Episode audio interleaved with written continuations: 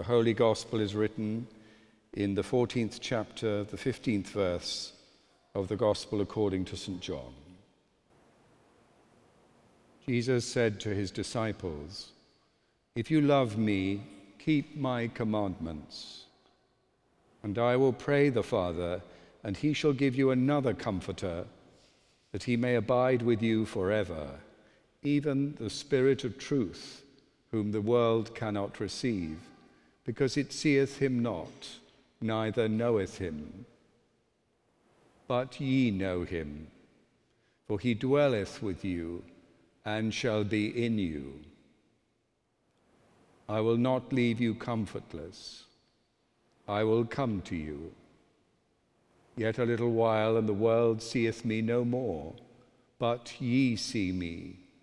Because I live, ye shall live also. At that day ye shall know that I am in my Father, and ye in me, and I in you. He that hath my commandments and keepeth them, he it is that loveth me. And he that loveth me shall be loved of my Father, and I will love him and will manifest myself to him. Judas, not Iscariot, saith unto him, Lord, how is it that thou wilt manifest thyself unto us and not unto the world? Jesus answered and said to him, If a man love me, he will keep my words, and my Father will love him, and we will come unto him and make our abode with him. He that loveth me not keepeth not my sayings, and the word which ye hear is not mine, but the Father's which sent me. These things have I spoken unto you, being yet present with you. But the Comforter, which is the Holy Ghost, whom the Father will send in my name, he shall teach you all things and bring all things to your remembrance, whatsoever I have said unto you. Peace I leave you, my peace I give unto you. Not as the world giveth, give I unto you. Let not your heart be troubled, neither let it be afraid. Ye have heard how I said unto you, I go away and come again unto you. If ye loved me, ye would rejoice, because I said, I go unto the Father.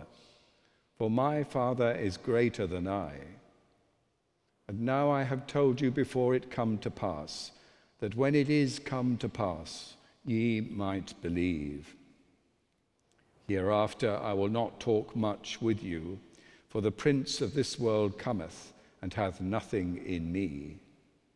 But that the world may know that I love the Father, and as the Father gave me commandment, even so I do. This is the gospel of the Lord. Praise be to thee, O Christ. May I speak to you in the name of the Father, and of the Son, and of the Holy Spirit. Amen. Please sit. In a small but hardly noticed ceremony or movement, very few people in my own church had noticed this movement last Sunday. Something has happened, something different is seen if you do but notice it. It's not simply the change of the liturgical color. This is a Mass denoted by the color red, the fire of the Holy Spirit, but in the movement of the paschal candle, which in my own church is raised aloft on a huge post for all to see to mark Eastertide. And with the coming of Pentecost, the coming of the Spirit, the Easter candle, as it were, recedes into the distance, or rather returns to its place, the place where the church puts it next to the font to hold the light of the world. Another movement took place on the day of Pentecost. It was really a movement so startling that it was rather like an earthquake, or as we might say, a tsunami. For suddenly came the Holy Spirit, which was promised by our Lord Jesus Christ, simply and perhaps rather quaintly called in the Old English language the Comforter. But it turns out to be that the Holy Spirit is far more than a comforter and whose action goes beyond all comfort and may even come to disturb it, come to refresh those who had felt that the life and ministry, even the death and resurrection of our Lord Jesus Christ, was beginning to recede into the far distance.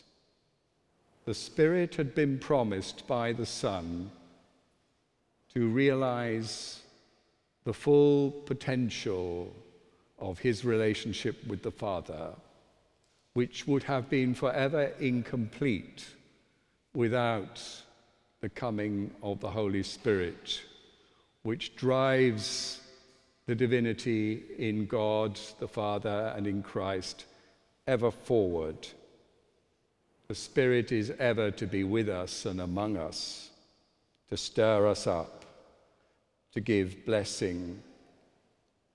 And for the church, it is a spirit which must be reimagined in our own times, to be re given, re expressed, and continually restoring the church, which would otherwise have been just a sect, into the very likeness of God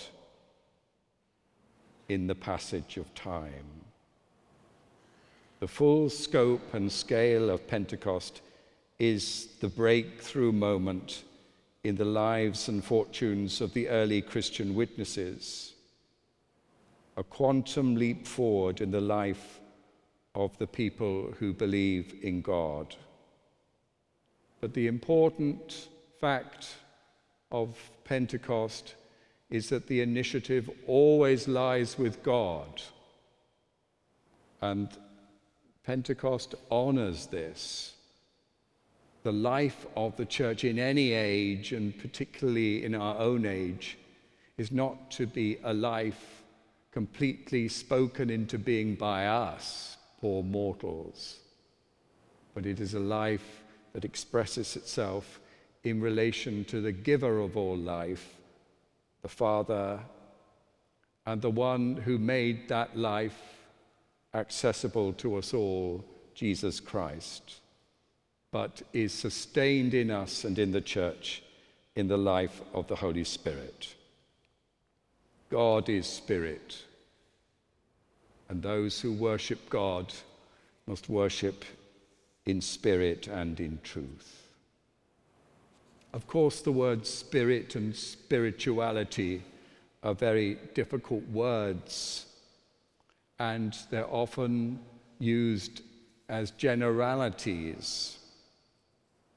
And from its very early days, the church has made quite deliberately the life of the Holy Spirit as something to be seen and known and heard and touched in the life of sacramental grace, and particularly in relation to baptism. The one who baptized you will have summoned the Holy Spirit to come among you, to enter into you, to offer you God's grace. So, too, at your confirmation, for those who were confirmed, the bishop calls down, summons, dares to summon the Holy Spirit. And in my own experience, under the dome of St. Paul's in 1985, Bishop Graham Leonard of London summoning the Holy Spirit to fall on, to remain with the nervous candidates, placing their lives before God in readiness for ordination. And the ancient hymn intoned Come, Holy Ghost, our souls inspire and lighten with celestial fire. Thou, the anointing Spirit art, who dost thy sevenfold gifts impart. Thy blessed unction from above is comfort, light, and fire of love. Enable with perpetual light the dullness of our blinded sight. Anoint and cheer our soiled face with the abundance of thy grace. Keep far from foes, give peace at home. Where thou art guide, no ill can come. Teach us to know the Father, Son, and thee of both to be but one, that through the ages all along, this may be our endless song. Praise to thy eternal merit, Father, Son, and Holy Spirit. Amen.